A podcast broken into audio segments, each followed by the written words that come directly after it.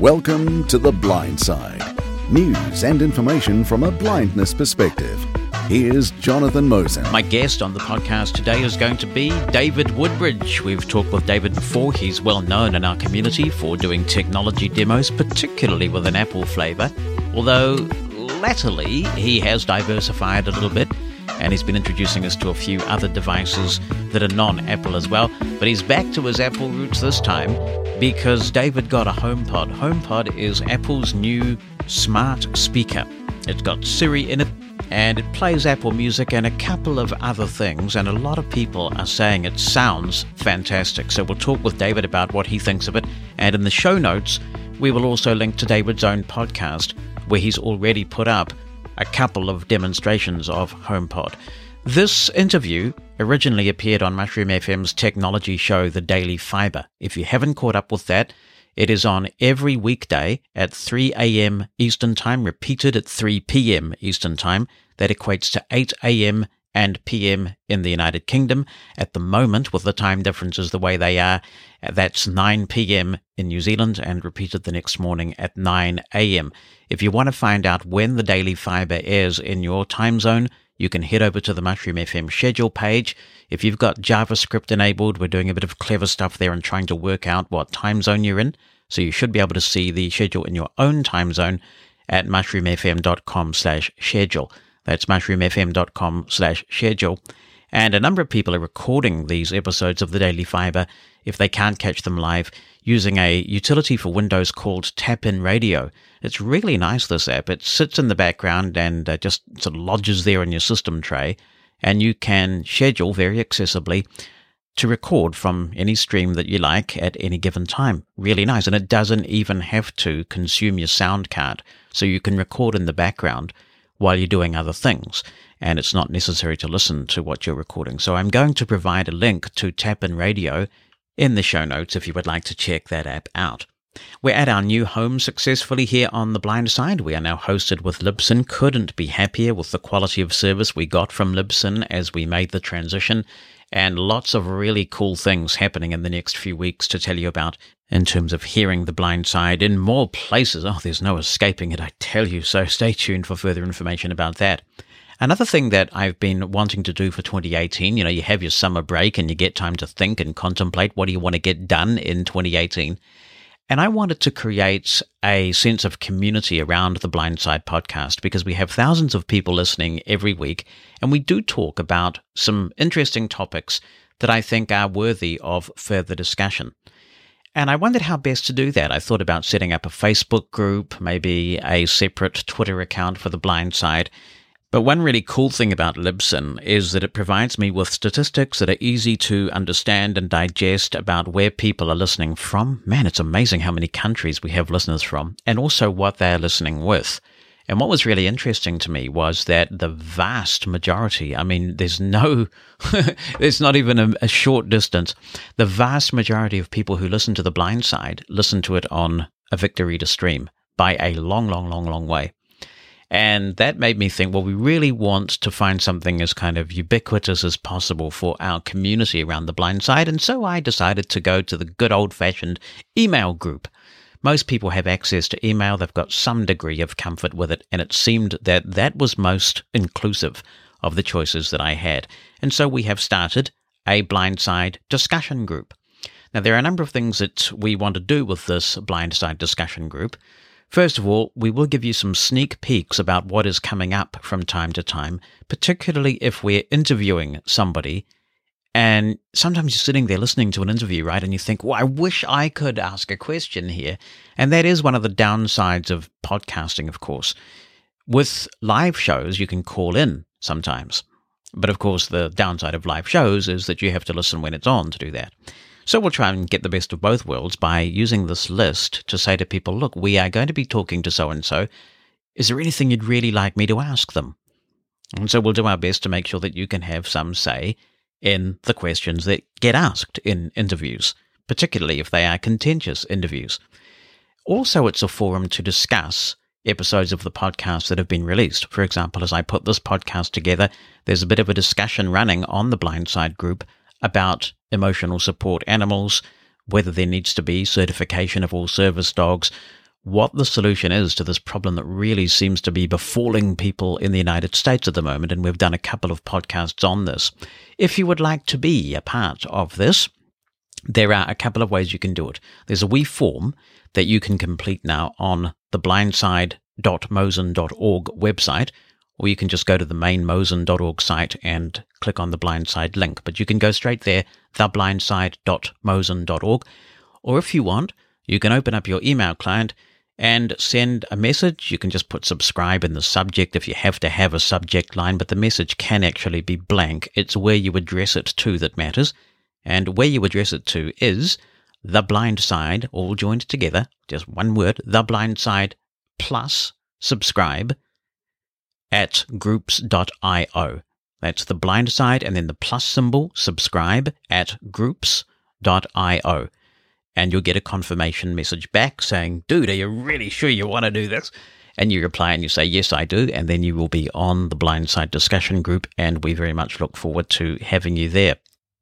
New Zealand has just finished hosting the 20th Retina International World Congress. It was held in Auckland, in New Zealand, and I was asked to give a presentation looking at the future of technology and what it might hold. Gosh, that's a bit of a brave thing to try and do, isn't it? To try and predict where technology might be going, but it's nice to take a look at where we've come from, the current trends, what that might mean for blind people in general.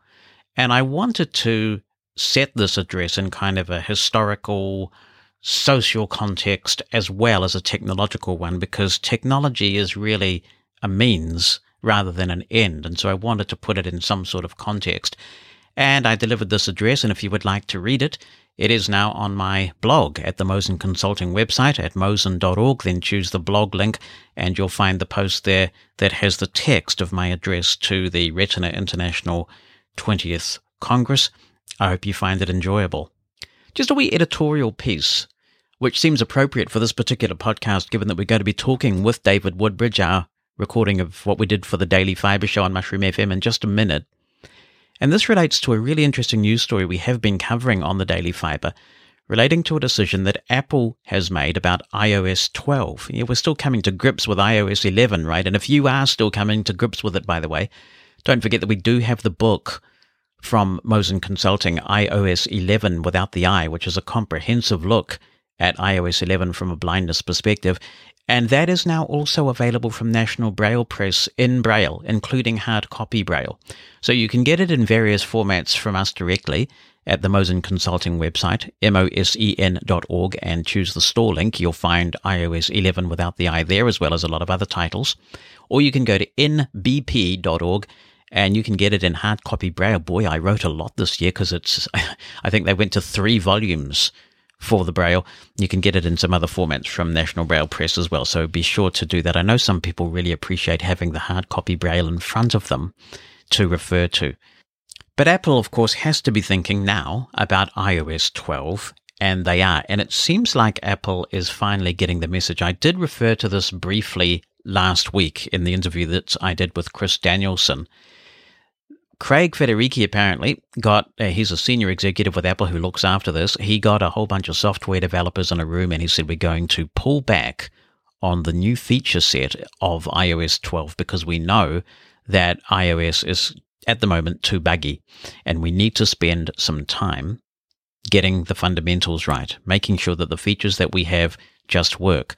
Now, a lot of people have blamed the bugs in iOS on poor beta testing. You know, I, I see people say, gosh, why didn't the beta testers report this thing? And of course, that makes the assumption that the beta testers are useless, that they're sitting there playing with the latest and greatest and not reporting the feedback to Apple because if they did, surely Apple would fix it. And that's just not what's happened. You remember that there never used to be public beta testing available for Apple. If you wanted to test iOS software, you had to sign up to get a developer account. And there are still some advantages in doing that because you get the developer previews a bit earlier and you tend to get the new version of iOS, say when they go from 11 to 12, you tend to get it a couple of weeks early with the bugs to show for it too. But generally now people can test the software free of charge if you're brave enough to do it. When that happened, I wrote a blog post, and you can still go back and drill down through the Mosen Consulting blog post and see this post where I said, look, just because the pool of beta testers is increasing, it doesn't mean that Apple software is going to get less buggy. The problem has not been a lack of feedback on the bugs. The problem has been a lack of willingness or resources or whatever it is to fix them. And even though iOS 11 is now reasonably smooth around the edges. You know, the Braille support was very rough when it was first released, and they chose to release with that rough Braille support or ran out of time or whatever the deal is. That's quite a lot better than it was for the most part.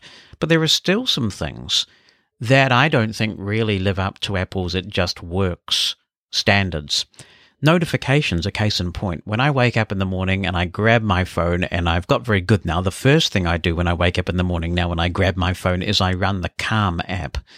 We should talk about this Calm app some more sometime. But if you haven't seen this, it is an app that has a lot of meditation and mindfulness material and things to help you sleep. And it's nice. It's nice. And they have a section called the Daily Calm. And that is now routinely the first thing I do every morning. I pick up the phone and I do the daily calm. All right. So then the second thing I do now with my phone is I check my notifications. And certainly on the iPhone 10, and I believe this is an iOS problem in general, but I can only vouch for uh, being an iPhone 10 user, it is a terribly arduous thing just checking your notifications in the morning. And believe me, I wake up to a lot of notifications. And what often happens is that there are all sorts of weird focus issues, even now. When we're testing the iOS 11.3 beta, this thing is still there, where you flick to the right to go through your notifications one by one, and then a notification repeats. Sometimes it repeats over and over, and so you have to flick left and right again to get the notification you're actually focused on. It's a real productivity killer. Another thing that keeps recurring is badges in messages and sometimes mail, where you may have new messages waiting for you and you go to the messages icon on the screen and it doesn't tell you that there are any new messages there. The badges count isn't working. And the one that really frustrates me, and I can't be the only one who is seeing this, is when you have the setting enabled to always speak notifications and I have my iPhone sitting here right now. My iPhone 10 is sitting here on its little wireless charger, the Qi charger, and it's connected to my mixer. And when a notification comes in, I hear it because the always speak notifications option is on. But if the phone is locked and the phone has been woken up to speak that notification, what I find a lot of the time is the notification speaks over and over and over. You have no idea. Well, maybe you do have an idea if, you, if it's happening to you, how frustrating that is. And the only way I've been able to stop this from happening is to actually unlock the phone. Now, with Face ID, that's not as easy as it was with Touch ID because I find I have to lift the phone off the charger, face it to unlock it, and then put the phone back down, and I get some peace and quiet. And so this notifications issue, speaking over and over again, when you have always speak notifications enabled, is for me another very big deal. I, I don't understand why something as fundamentally annoying and frustrating is allowed to continue in iOS. And here we are getting into a 0.3 release at this point. We're now getting to five months since that first iOS was officially released. So I'm excited about the fact that Apple is fessing up to the fact that they've got some really buggy code that needs attention, that the pressure needs to be taken off the engineers to deliver new features, and instead to focus on maybe fleshing out some existing features, but also making sure they work as advertised. Because I think Apple's feeling the pinch not only in terms of user perception, but also in terms of the strain that's being placed on Apple support with so many people ringing up with software bugs that are causing people problems. There is a second thing that I would also like this new Apple mindset to address as well, and I'm sure that this will resonate with particularly my fellow New Zealanders. And that is that when you factor the exchange rate into account, actually, a lot of people outside of the United States pay more for an iPhone than is appropriate given the exchange rate. And, you know, you sometimes see some variation in price with all sorts of products around the world, but this is certainly the case. And we get less iPhone for our money. For example, the news app which has now been around for some time, and I really enjoy the News app when I change my region, the News app is not available in many countries, including New Zealand. So we pay for the same iPhone running the same iOS, but we don't get the News app. The TV app is another case in point. You can only ask Siri to give you the news in HomePod countries, so Australia, the UK, and the United States for the moment. Apple TV's Siri isn't available in New Zealand at all, and that's the case in a number of other countries where Apple sells. So I think, as well as this really commendable decision by Apple to try and sort out the bugs, and I think it's a fantastic thing, even if it means that iOS 12 without the i may not be three braille volumes because there will be fewer new features. Uh, I think it's also important to look at the features that have been around for a while in iOS that haven't made it to all of the countries that uh, Apple sells to. I think that's an equity and equality issue. So you're welcome to sound off about that. Of course, you can still write in directly to give your feedback for potential inclusion on the podcast. And the email, as ever, for that is theblindside at mosen.org. That's how to reach us here at the podcast. That's theblindside at mosen.org. You can send an audio file. You can write down your email in the good old fashioned way. And that email list again, if you would like to subscribe to it and hang out with other listeners and join this community that we are forming, that address to subscribe is the blindside plus subscribe at groups.io. It's time to hear from this week's featured guest on the blind side. It wasn't that long ago that when you asked an Apple executive about these smart speakers such as Amazon Echo and Google Home, they were quite dismissive. They said that personal assistants belonged on personal devices and they didn't really see the point. But there was an increasing clamor from Apple users for a smart speaker product, and eventually Apple has perhaps agreed that they may have underestimated the market. Apple's HomePod is an attempt both to get into that space and to differentiate itself from the other offerings. It's an audiophile's dream, apparently. It sounds fantastic, although maybe some people would conclude that it's a little bit undercooked in terms of the smarts. One of the biggest problems it has is that it is powered by Siri, which many independent reviewers have uh, shown is perhaps the least smart of all of the digital assistants available at the moment. Well, David Woodbridge was anxious to get his hands on one. And of course, being in Australia as he is, it meant that Apple HomePod dropped before anywhere else in the world. And he joins me now to talk about it. David, it's great to have you with us. Thank you. Thanks for having me. Yeah, so did you were you sort of hanging around there waiting for the waiting for the doorbell to go off and you know tense times all that good stuff? I was. I waited. Let me see, six point three five hours. Not that you were because, counting. no, and I thought, come on, mate. You normally come at half past ten, and half past three or a couple of minutes past three in the afternoon. I thought, my God. But then I was busy with my boys, so I didn't actually get to play with it until about 7 or 8 p.m. on Friday night, which was very, very bad. Yes, what a terrible business that is. It's always frustrating you know, when you know you're on a podcast schedule too and that people are waiting for this podcast and you are very much dependent on the couriers. So I know exactly what that's like. And you've published this review, well, not so much review, but really a demo of, of, of setting up the HomePod and getting familiar with it. You've been using it now for a few more days. What's your overall impression? I mean, are you glad that you have it? Because I'm an I'm an Apple family, so we all have you know all Apple devices, and I've got AirPlay speakers around the house and everything else, and I'm an Apple Music subscriber. Then I actually feel quite comfortable with the way that the HomePod fits into my AirPlay speaker collection because at the moment, most of my AirPlay speakers have been converted over to um, Google Chromecast speakers. So really, the HomePod has replaced some of my AirPlay speakers, and I must say, the way that S I R I. If I say H E Y Siri, she's going to go off because it's right next to me. Yep. Um, it does respond beautifully. So if you speak in a normal conversational voice in a room, and I'm talking about maybe five or six meters away, um, then it will pick up your voice straight away, even if music's playing. So that really sort of blew my mind. I thought, oh, all the all the hype about Siri is listening really does work. Yes, there's this whole Apple mentality of trying to have things just working. You know, it just works has been a sort of an Apple mantra. And sometimes in recent years, people may say, well, they've strayed away from that from time to time. But when you look at the way that you set up the newer Apple TVs and AirPods and now the HomePod, it's very elegant, isn't it? I mean, the way that you got that up and running, having heard your podcast, it was Apple at its most brilliant in terms of the seamless transfer of data from your phone to the new HomePod, even to the extent of knowing that you're a voiceover user. Yes. Now, in the podcast, I think I explained because I was not expecting this. I, you know, I, I went through the install and like everybody was doing on the net, and all of a sudden the speaker said voiceover, and I went, "What?" Yeah. of course, being Apple, I probably should have expected. I've really got to stop being pessimistic. But I thought, wow. But then the problem was that I faced, and I had to pause the pod, the podcast when I was recording it. I didn't know how to use the top surface with VoiceOver because all the top surface was saying was play. And so, what's the knack? What did you find out?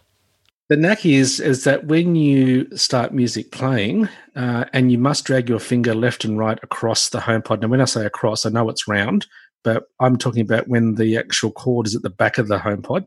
So you're going effectively left to right. You've got decreased volume on the left, play pause in the middle, and increase volume on the right. So if you drag your finger across either of those three uh, buttons, then of course you can do your one finger double tap. Don't use gestures because it won't work. Um, and the the really cool thing is that when you've got music playing and you touch on the play button so it's in focus, if you do a three finger triple tap, it's the next track, and if you do a one finger quad tap four times, it's for the previous track. So they've done the homework, but because I didn't know any of that, I just thought, how do I make this thing play? Okay, I can double tap on the play button, but surely there must be more going on. This is the only smart speaker that I'm aware of that actually has a screen reader built in. Now, I am very much a Sonos fan, and our household is brimming to capacity with Sonos devices everywhere. And the newer Sonos devices do also have a touch surface on the top.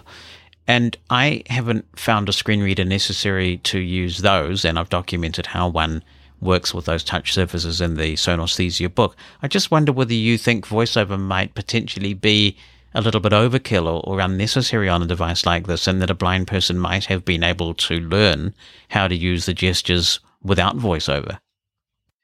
I think you probably could have, because I'm assuming for a sighted person, I'm assuming the whole surface in some ways is the play pause button that's effectively in the middle. The only problem I would find is then where do you put your tactile markers or get to know about the actual spatial relationship about where the left and right, you know, plus and minus for volume up and down goes. So, I mean, you probably could get away with it, but I must say, when I was doing the podcast, just being able to, and particularly when you've got, you know, your iPhone, your iPad sitting around you, being able to effectively touch the actual HomePod itself and control the speaker from there was really effective.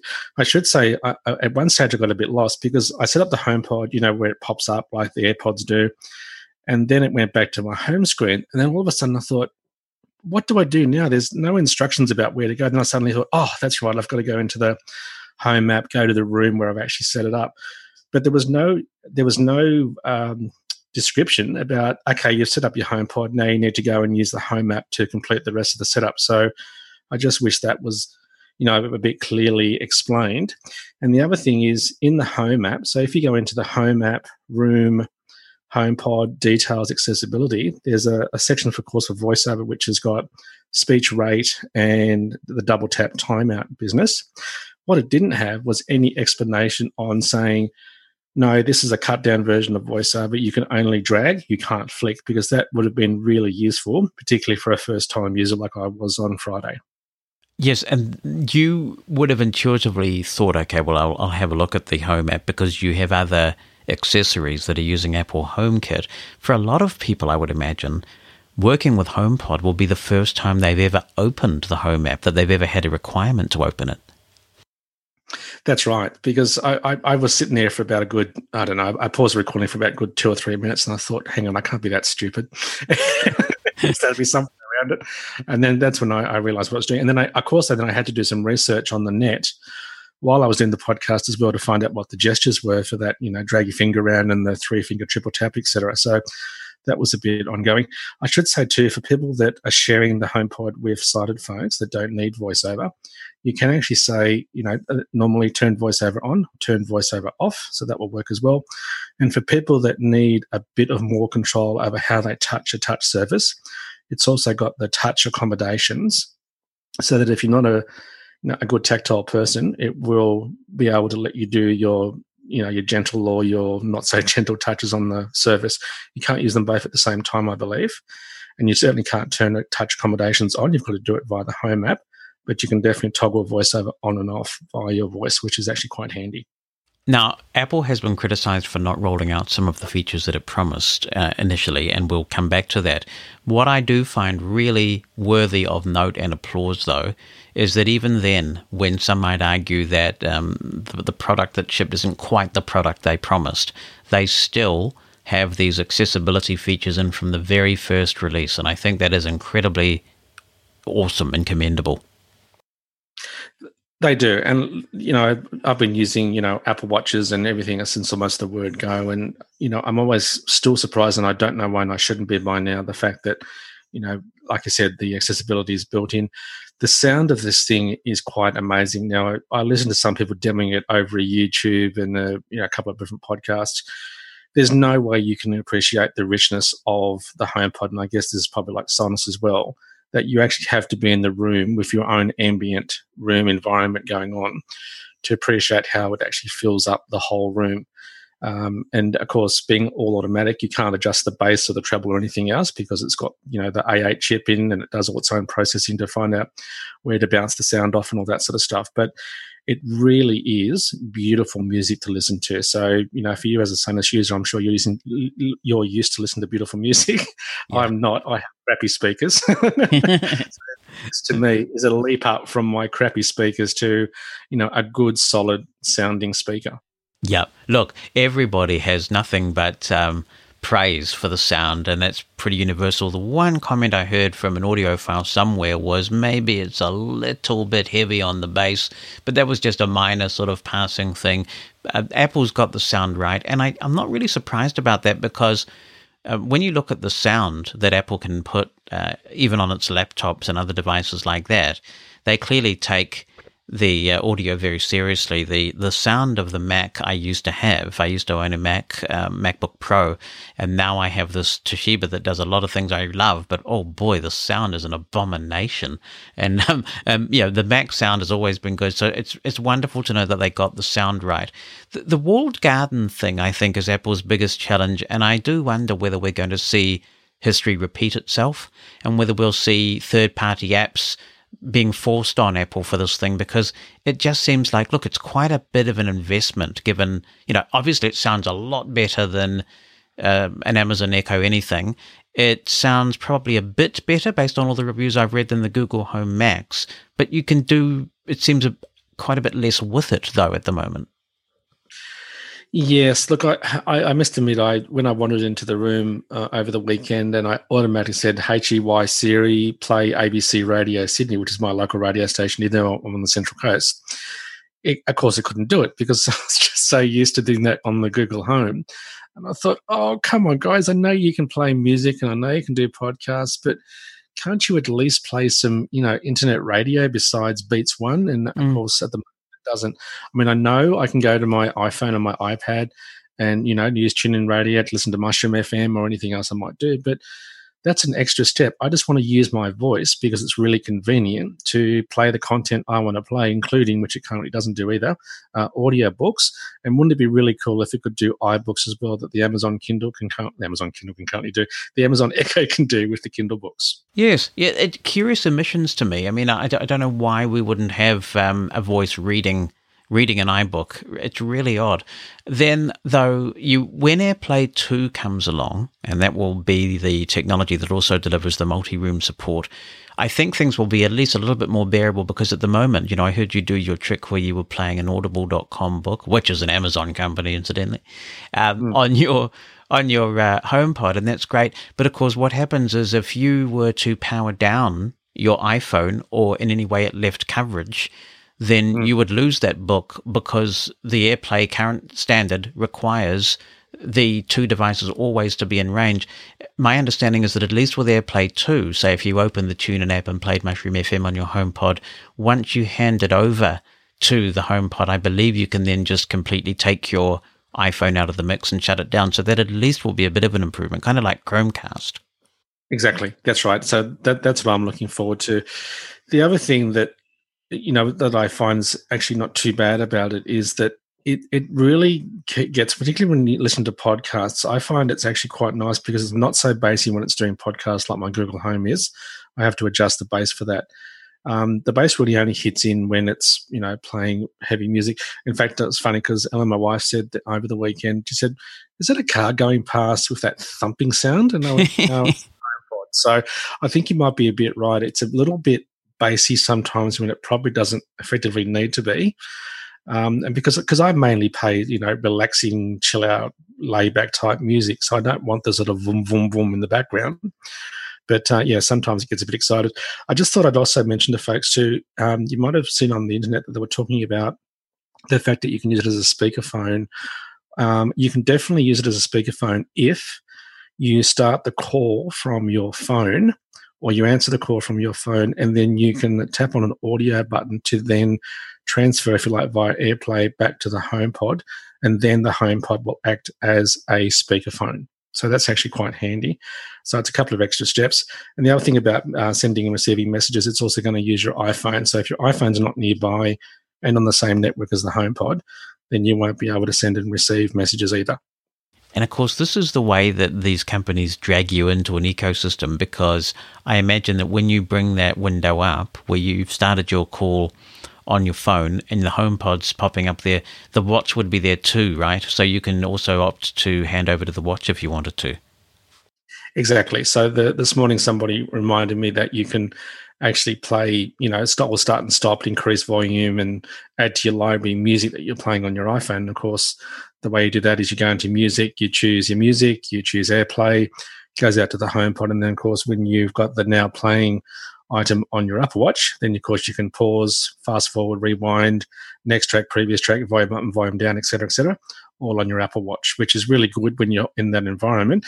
If you don't have to have an Apple Watch, of course, then you can just go back to your iPhone and do it. So you know, it's all part of that continuity handoff stuff that Apple does, and it, it works really well. But again, you know, you've got to be in the Apple universe to get all those benefits.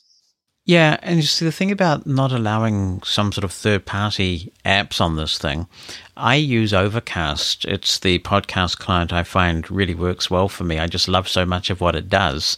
And really, all this ability to say, start a podcast on your iPhone on the commute and then get home and pick it up maybe while you're organizing dinner um, mm. because you're a, you're a new age Australian man and you're going to be doing the, the dinner and the, the HomePod's on and you want to mm. hand over then. But of course, that's only really viable if you adopt the Apple Podcasts app which in my mm. view was a little bit mediocre as your primary podcast app. If you want to use another one, whether it be Downcast or Overcast or uh, Pocket Casts, which is good for people, your Pocket Cast is great for cross platform. Pocket Cast works on iOS and Android, and also it's built into Sonos now. Um, you can't do any of that. You've got to you've got to be locked into Apple's own app unless you use AirPlay. That's correct. And look, honestly, that's the first time I've I've used the podcasts app on my iPhone for a long time because I thought, well, I, I know that the podcast uh, option on the HomePod comes off the post po- postcode postcard podcast app on my iPhone. So I spent a, a couple of hours last week getting it all ready. But my, like you said, my podcast of choice is Overcast. So the only reason I did the podcasts app was to get ready for the HomePod. And look, it works beautifully. I mean, I listen to, I can just say, you know, play the podcast Blind Side by Jonathan Mosen, play Talking Tech from Vision Australia, all that sort of stuff, and that works beautifully well. But it's the back end that I've got to know that if I don't have all that, that all set up in the podcasts app, it's not going to happen. The only thing I'm a bit worried about the HomePod, and I must say this is, I started worrying about this as soon as I got it out of the box because it had a beautiful box that came in. It had its own shipping box tailor made to the box inside, I must say. And then when you open it up, it had that, you know, that uh, box where you hold the top of it and it slides out gradually so you can increase the anticipation by getting your hands on the hardware. When I picked up the hardware, I thought number one, it's actually quite heavy, and number two, it's actually got a fixed cord. Now I know everybody's going so excited about the fact that it's a fabric cord rather than a plastic one, so it's going to last longer. But the problem is, it's physically attached to the HomePod. You can't remove it. Now, to me, if you had a dog or a cat or a puppy or whatever else that liked chewing cords, and it somehow started chewing the HomePod cord, then effectively you've damaged the whole device. So I just really don't like devices that have got this hide wired cable business going on. It just disturbs me a little bit. Hmm. Multiple users. This is an area that really interests me because th- these devices are going to be in some sort of, you know, well, as public a place in general as your home has. So they're most likely to be bought for a family room or to have on in the kitchen. And if you're hmm. a family with a number of people living in the household, um, you know, your, your Apple Music preferences may be different. You might want to find out what's on your particular calendar. And this is something that Amazon Echo is already doing. I'm, I do not know enough about the, uh, the Google Home environment to know whether it's doing it too. But you would think with all that Apple smarts, you know, that, that are out there, they might have included a uh, multi-user support option where you could perhaps pair multiple iPhones with your Apple ID in some way, with, with, with your HomePod in some way. I know, and that's what I'm a, a, bit disappointed about. So, what I've actually done when I was setting up and going through the um, home app itself, I had to turn off personal recommendations because my 13 year old son appreciates music that I don't particularly appreciate. yeah, funny that. so rather than, you know, the HomePod starting to screw up, so to speak, with my own Apple Music library, then I've actually turned that off. And because the HomePod will also bring up, you know, stuff like uh, text messages and other stuff that that I've got on my iPhone, I've also turned it off as well. So really, what I've done is I've I've reduced the smarts of the HomePod by having to turn things off, because like I said, at the moment you can't do multi-sharing with the HomePod, and you know, Ellen loves listening to music. Um, so does Owen, my little twelve-year-old guy. And of course, Lachlan, he just likes to wander in the room. And, you know, before he used to say, you know, the magic word, hey, G W I G L, Google. And I'm trying to say that without launching it right here on my desk. And the Echo and the same with the HomePod. I must say, though, that my son, what he loves about the HomePod at the moment is that he was always saying, "Oh, Dad, can you turn off the lights uh, in my bedroom?" Well, now he can just yell up the corridor and say, "Hey, Siri, turn off Owen's lamp," and of course, it turns off. So he's finding that really handy because it really does pick up from quite a long distance away. What I found during the podcast, though, was that you know I had my iPhone and my iPad in the room. Now they were further away than what the HomePod was, but and I know they were saying that it's not supposed to do this, but I found the HEY Siri magic word was triggering my iPhone and my iPad before the HomePod could actually grab it sometimes. So I don't know how well the handoff's actually working at the moment. And that's why that for people that listen to my podcast, um, the fact that I started actually having to, you know, touch the speaker to actually make it activate that way manually rather than using my voice because I just thought, you know, I've done this same sequence in the podcast about eight times. It's happened every single time. And I just thought that's something that I wish that they'd actually improve a little bit on. So in the end, what I've done now is the HomePod's in the kitchen and I've literally got my iPhone and my iPad right away from it, so I don't start triggering them as well when, I'm, when I want to just use the HomePod. Yes, I heard that, and that was interesting to me because, of course, if you're sitting down at dinner and you've got one of these things in the dining room, and uh, what we find, we, we find this with our Amazon Echo devices a lot. Sometimes we'll be just having a conversation about not much, and one of us will have a question about some fact or when did something happen or is someone still alive or any number of things.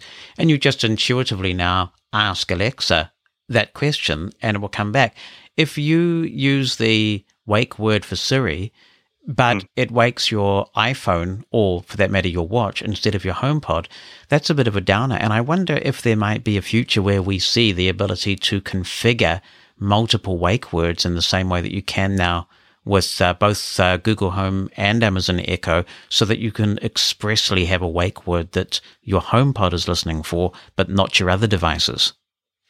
I hope so. I hope so because the other day that you know when I when, when I was doing this outside the podcast, I think I set off Ellen's iPhone, uh, Lachlan's iPhone, my iPad, something else that was going. So for a house that's you know full of you know HEY Siri devices, it was starting to really drive me mad.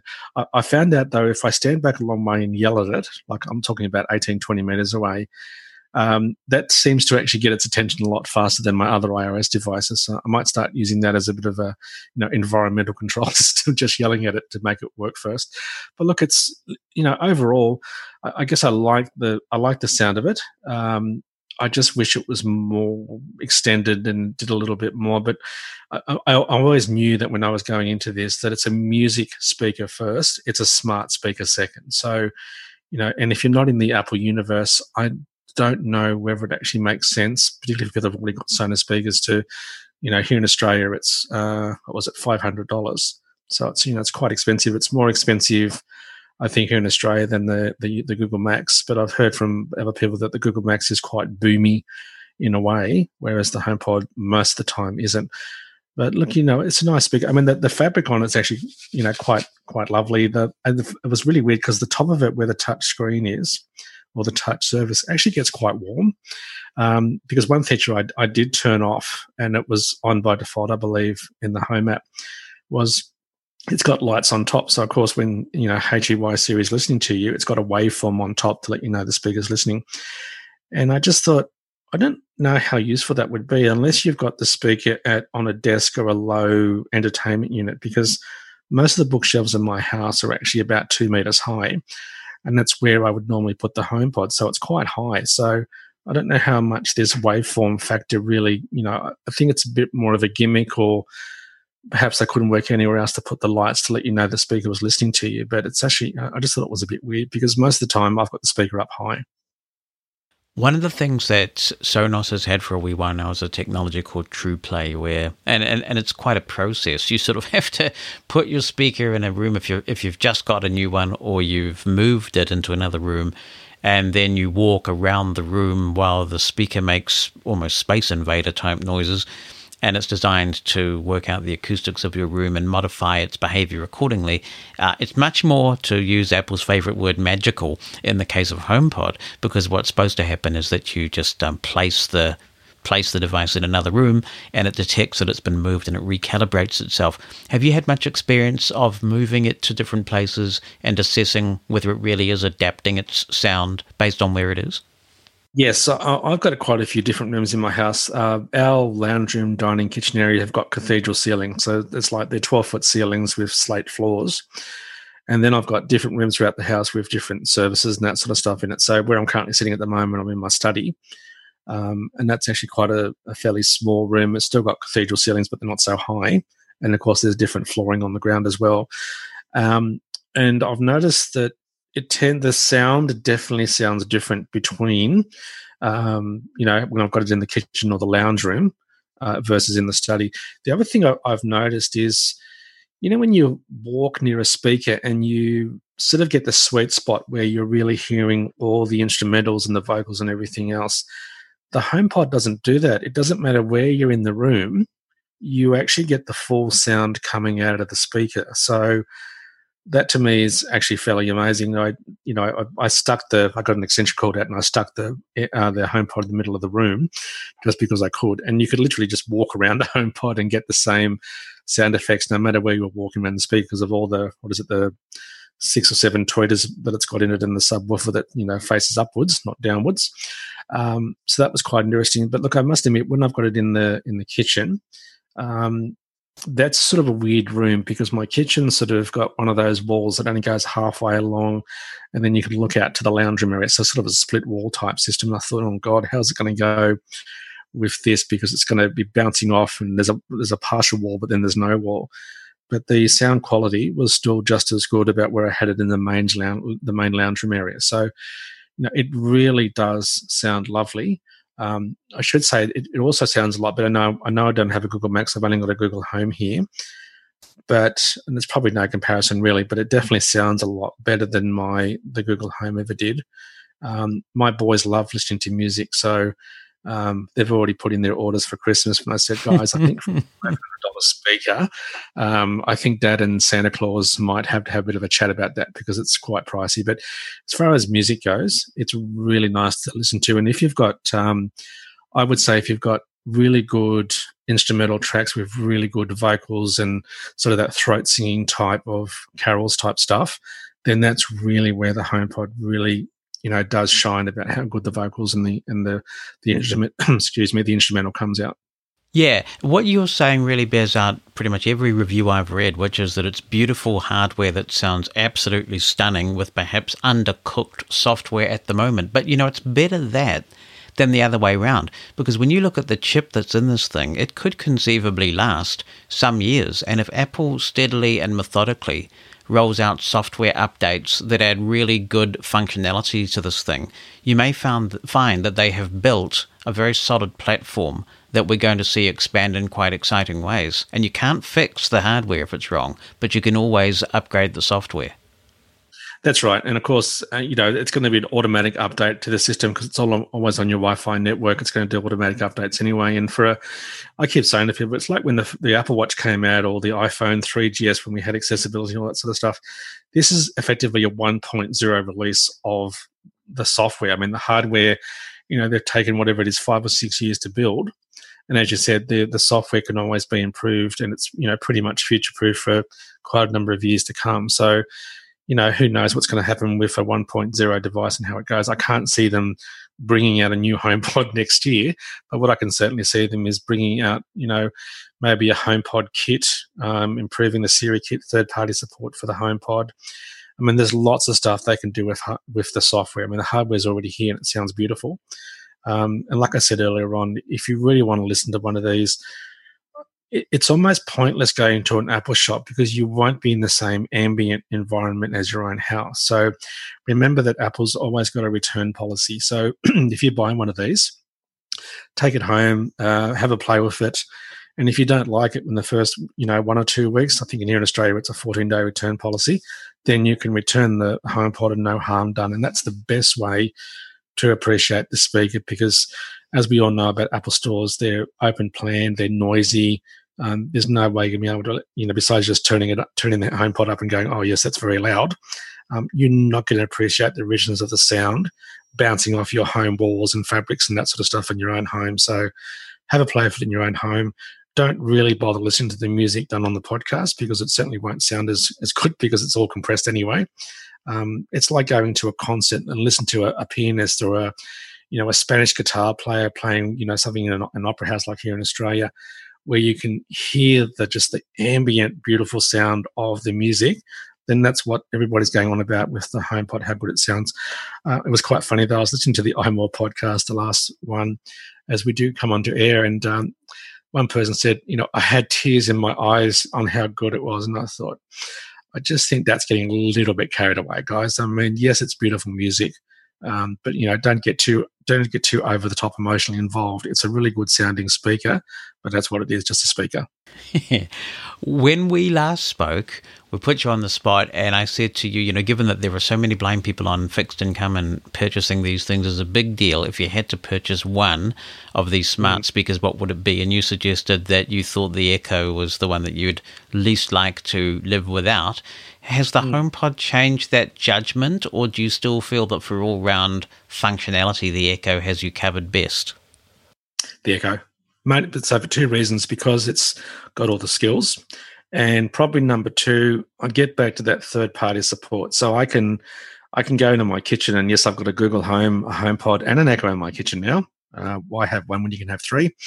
and I can still, but what I love about it is I can say, you know, um, run you know run Mushroom FM, listen to the Daily Fibre. I can say, you know, play Blind Side podcast by Jonathan Mosen to listen to that, or done via the Echo and or the Google Home.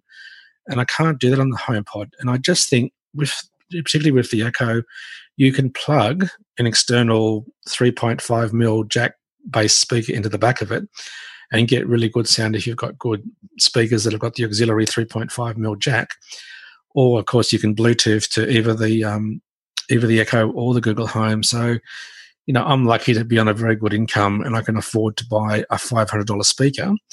But most people that I know are either not employed or don't have a really high income. It's just a lot of expense. Of course, you still need to have a, you know, an iPhone to use it. And I'm assuming you also need a either a iPod Touch or an iPad if you don't have an iPhone. But look, it, it really is an expensive speaker. And if you want functionality like with Google Home, I can just ask it, you know, when the when the next bus is from Narara to Gosford here on the Central Coast in Australia. Um, and that works beautifully. I can't do any of that smart home stuff. So, as I said earlier on, this is a music speaker first. It's a smart speaker second because I was cooking dinner last night and I, I said, Hey, Siri, set timer for 30 minutes. And then automatically I said, HEY Siri, set timer for 10 minutes because I was doing some garlic bread. And of course, Siri came back and said, I'm sorry, I can only do one speaker, one timer at a time. And I thought, oh, that's right. Yeah. So, of course, I went back to my Echo and said, hello, Echo. yeah. Can you set these timers for me? So, my, you know, my $50 Echo was there doing its business quite happily as a smart speaker. And my $500 speaker got the thumbs down because it couldn't do a, a simple function at, with multiple timers. Yeah, and I think eh, there's a couple of things that come from that comment.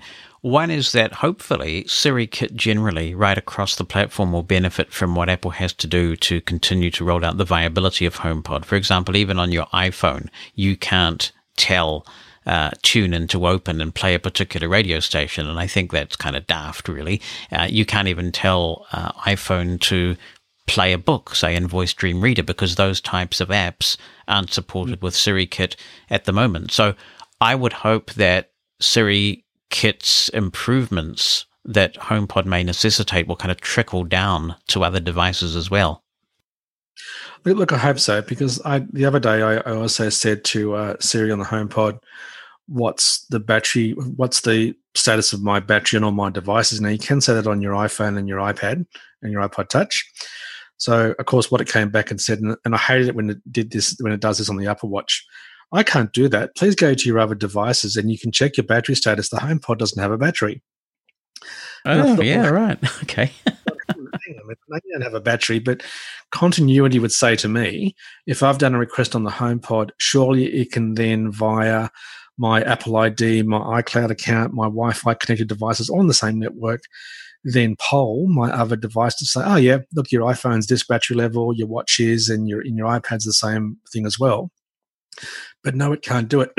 so again, I just wish that the different Siri, uh, what would you want to say about the, the different Siri experiences on the Apple TV, the Apple Watch, the iPhone, iPod Touch iPad, and the HomePod, they're all slightly different. And I just wish there would be more consistency. So no matter what device you're using, it's actually going to say exactly the same thing and give you the same functionality. So, and, then like I know again, this is only 1.0, excuse me. So I am really looking forward to the future where this really becomes an integrated part. I mean, I like the fact that my HomeKit works a lot faster on the HomePod than it does on my iPhone. So, for example, if I say to my um, my system, you know, what's the temperature in the pergola, then for some reason on my HomePod, uh, sorry, on my iPhone, it takes about, geez, I want to say about five or seven seconds for my iPhone to sort of poll the Bluetooth uh, weather station outside.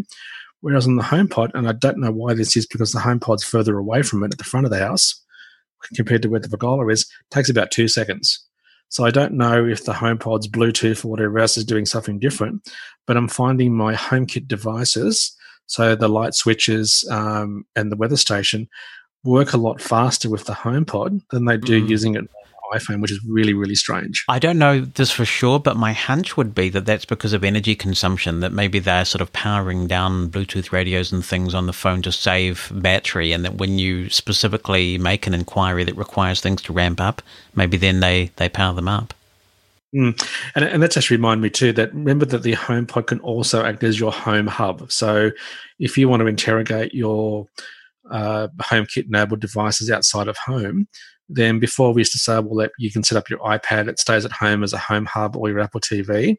The HomePod will also act as a home hub as well. So that's also quite quite handy to remember. So, you know, I've been having more fun now fiddling around with HomeKit than I've ever had with the iPhone because the, the thing I like about voice enabled speakers is that you don't have to get out your iOS device or your Android device or anything else.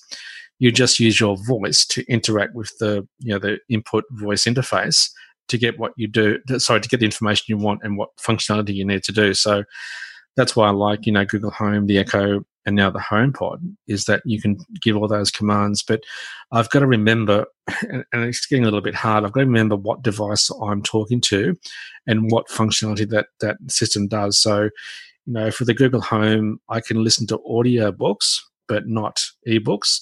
On the Echo here in Australia at the moment, Rackbag, Rackbag, Amazon, I can listen to Kindle books poorly because it pauses every paragraph, but mm. I can't listen to audible.com.au in Australia, even though it's here.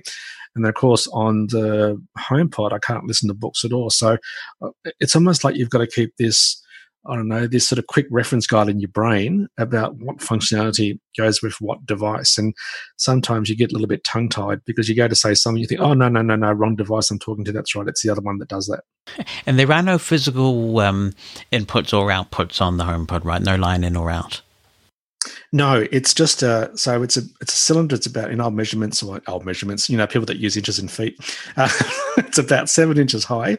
It's about six inches in diameter, and it's just a fabric around it. You've got on the bottom, you've got a big rubber um, footprint that you know stops it slipping, and on the top of it, if I touch at the moment, um, you've got a big round touch surface. And when I touch it, just touch it, then it just said play to me. And if I started playing by just doing a double tap,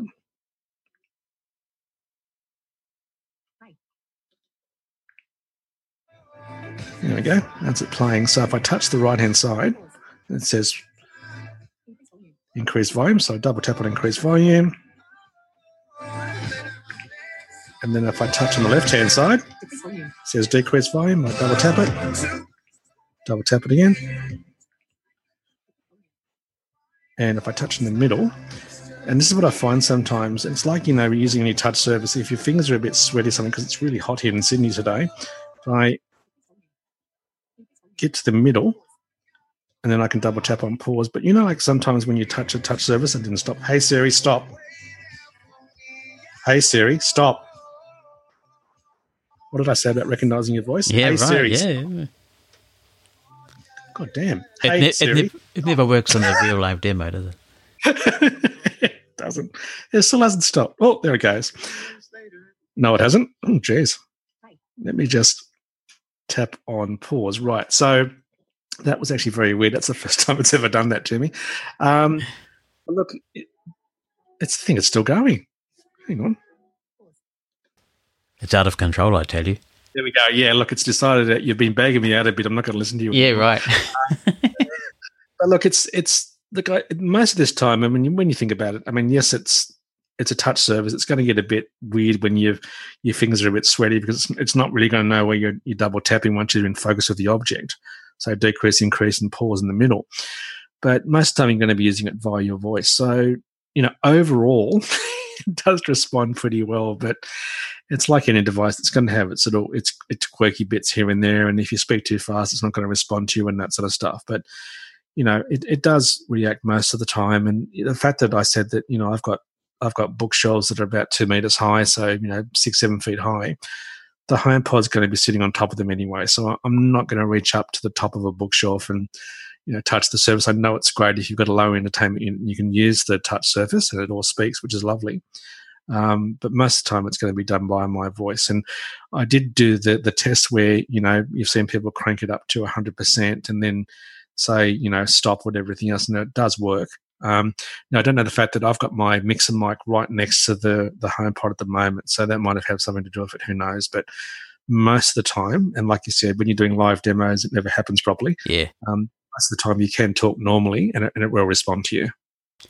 So that's HomePod. And if people would like to hear a demo, then people can check out your podcast. And it's the iSee podcast. But I find that one of the easiest ways to find you is to just get any half decent podcast app and type David Woodbridge into it. And the iSee podcast comes right up, and people can hear. It's about a 30 minute demo, I think, that you did. It is, and I'll be doing another one um, probably next week or two. I'm going to be doing doing the the HomePod as a as a you know a two way speakerphone, and doing it with my Apple Watch and a few other odds and ends that I didn't get to cover in the um, in the home because I just wanted to get it out and you know take people through setting it up. So not much, not so much focusing on the music, but just how you went around, you know, setting it up from the pop-up dial-up box to going through the home app. So, as you said, Jonathan, if you just stick in David Woodbridge, it'll bring up my iSee podcast plus the Talking Tech podcast from Vision Australia as well, and you can have a listen. So yeah, it's about thirty minutes, and normally I don't, I didn't muck about too much about going through the features and what it felt like and everything else. I just got stuck straight into it because I just find on some podcasts people go on a bit much about other stuff that you don't want to listen to. You just want to find out what it's all about. And that's what I tried to do in the podcast. Great stuff. David Woodbridge, thank you so much for joining us. And of course, that originally aired on the Daily Fibre. Don't forget that you can hear the Daily Fibre on Mushroom FM. Check the Mushroom FM schedule page for details about when it's on where you are. Thanks for listening to The Blind Side, a production of Mosen Consulting. On the web at mosen.org.